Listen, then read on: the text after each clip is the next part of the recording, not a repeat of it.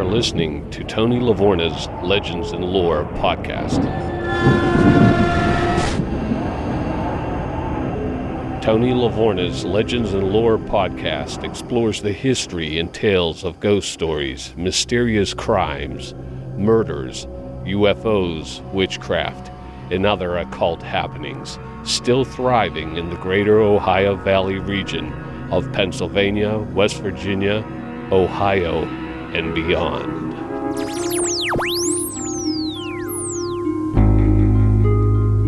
Welcome to this special episode of Tony Lavorna's Legends and Lore podcast.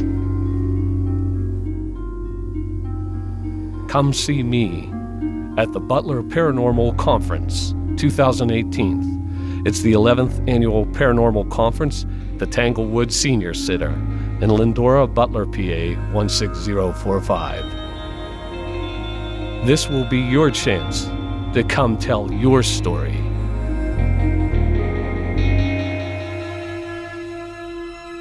Now, let me tell you a story.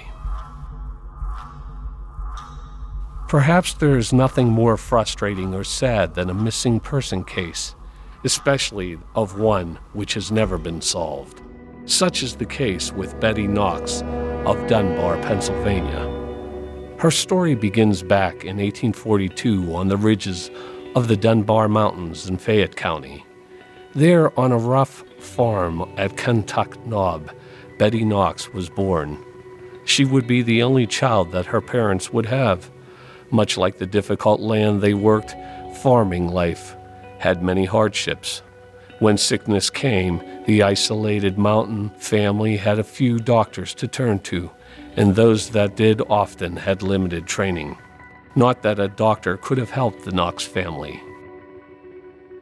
Young Betty was only three when her mother died of consumption. Her father raised young Betty the best that he could in such circumstances. As time passed, Betty would become strong and a skilled mountain farmer. She was said to be able to perform the work of any man, and her father relied on her to help with all the tasks that were performed to make the farm run properly. The 19th century farming life was difficult to say the least, and young Betty was responsible for all the assisting with the clearing of the land, plowing, weeding, and reaping. Between the larger tasks, she found time to raise livestock and cook. It was said that Betty grew into a very beautiful young woman with her long auburn hair and fair complexion and striking blue eyes. One could imagine why she was often pursued by all the young men who lived in the lonely hollows around Kentuck Knob.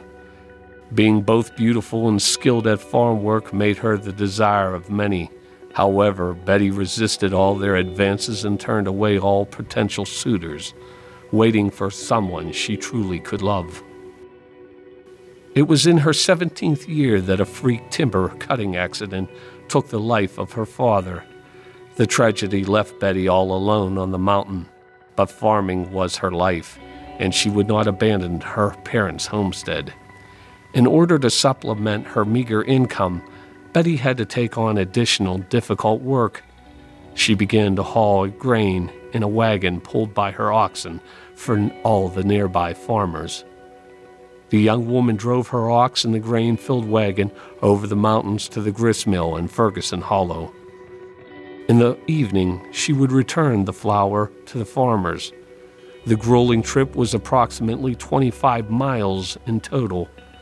This would consume the entire day. Betty followed the same trail so many times that part of it is still visible today. One evidence of her journey survives as well Betty Knox Park, which exists in the state game lands on a level piece of land she used to traverse the Dunbar Creek. Nearby is a spring that she frequently rested at on her long journey. To make its clean water more accessible, she lined it with stones. Betty did eventually encounter one man whom she became enamored with, but like many others in her life, it was a situation that was about to end tragically. One fall evening in 1862 during the Civil War, Betty came upon a wounded soldier on her return trip from the grist mill. The young man was said to have deserted from the Union Army and wandered into North Fayette County. He was seriously wounded and delirious with fever. Betty took pity on the soldier and took him back to the farm. Desertion was a serious charge, so she kept him hidden from any of the unknown visitors. As she nursed him back to health, Betty began to develop strong feelings for this young man. Unfortunately, the man never fully recovered from the injuries. The harsh mountain winter did not help his situation, and eventually this young soldier succumbed to his wounds. Betty would bury him near her father's grave at Kentuck Knob. Following the death of the soldier, Betty resumed her daily trips over the mountains. Betty and her ox became quite well known amongst the people of the region in the coming years, especially during the harvest. Even though she was well welcomed by all, she kept a reserved distance. Her persistence and dedicated hard work had won her respect. But this is where our story turns into a mystery for the ages. Sometime in 1878, Betty Knox's famous mill trips came to an abrupt end. Betty Knox, who made countless trips to the Ferguson grist mill, had vanished without a trace.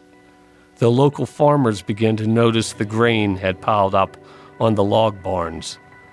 Neighbors assumed at first that she took ill.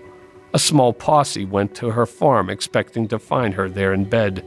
To their surprise, she was nowhere to be found. A search party was then assembled to scour the nearby woods and her trail to the grist mill. Still, no clue as to her whereabouts could be found. Amongst the local speculation grew as to her fate. Some thought she may have been attacked by scorned lover or wild animal and dragged off into the wilderness. Others guessed that she may have left willingly or out of loneliness. The mystery only deepened the following spring when some children made a startling discovery while out in the woods. Chained to a tree, they found the skeleton of an ox. This was highly unusual because that spot had been searched thoroughly months before. No one reported seeing a chained ox, and Betty was never known to use a chain to lead her oxen. Whatever happened to the ox, many of the local farmers believed that the animal had belonged to Betty. To this day, the case has never been solved, and at this point, it is not likely that we will ever know what happened to her. That does not mean, however, the people have not continued to see Betty. You see, it is frequently reported that her pale specter wanders her old trail, sometimes on foot and sometimes driving her ghostly oxen and wagon. If Betty Knox herself is not seen, sometimes her creaking wagging and the hooves of her oxen can be heard. The legend of her restless ghost has been passed on since her disappearance, and Betty Knox Park is frequently visited by those looking to interact with the ghost. Some visitors claim to hear not only her ghost, but perhaps that of her fallen soldier as well. Allegedly, if you stand by the crossing at Dunbar Creek on a dark night, you can sometimes hear a man whispering, Betty Knox, Betty Knox.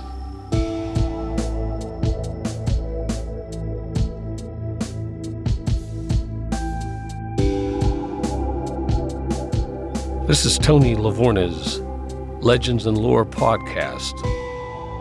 Come see me, Tony Lavorna as I make a very special appearance at the Butler Paranormal Conference at the Tanglewood Senior Center, Lyndora, Pennsylvania. If you like what you've heard, be sure to like, rate, and review the show on your favorite podcast app. You are listening to a production of the Social Voice Project.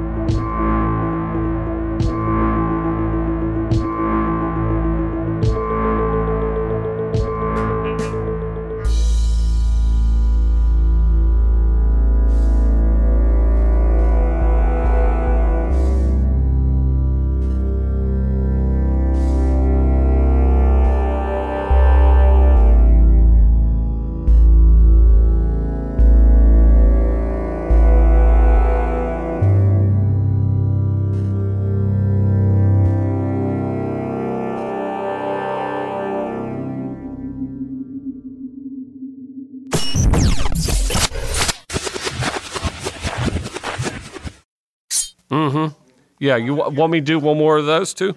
Okay, let's do one more of those. Because we could take it and make that so much better. It won't take long, will it?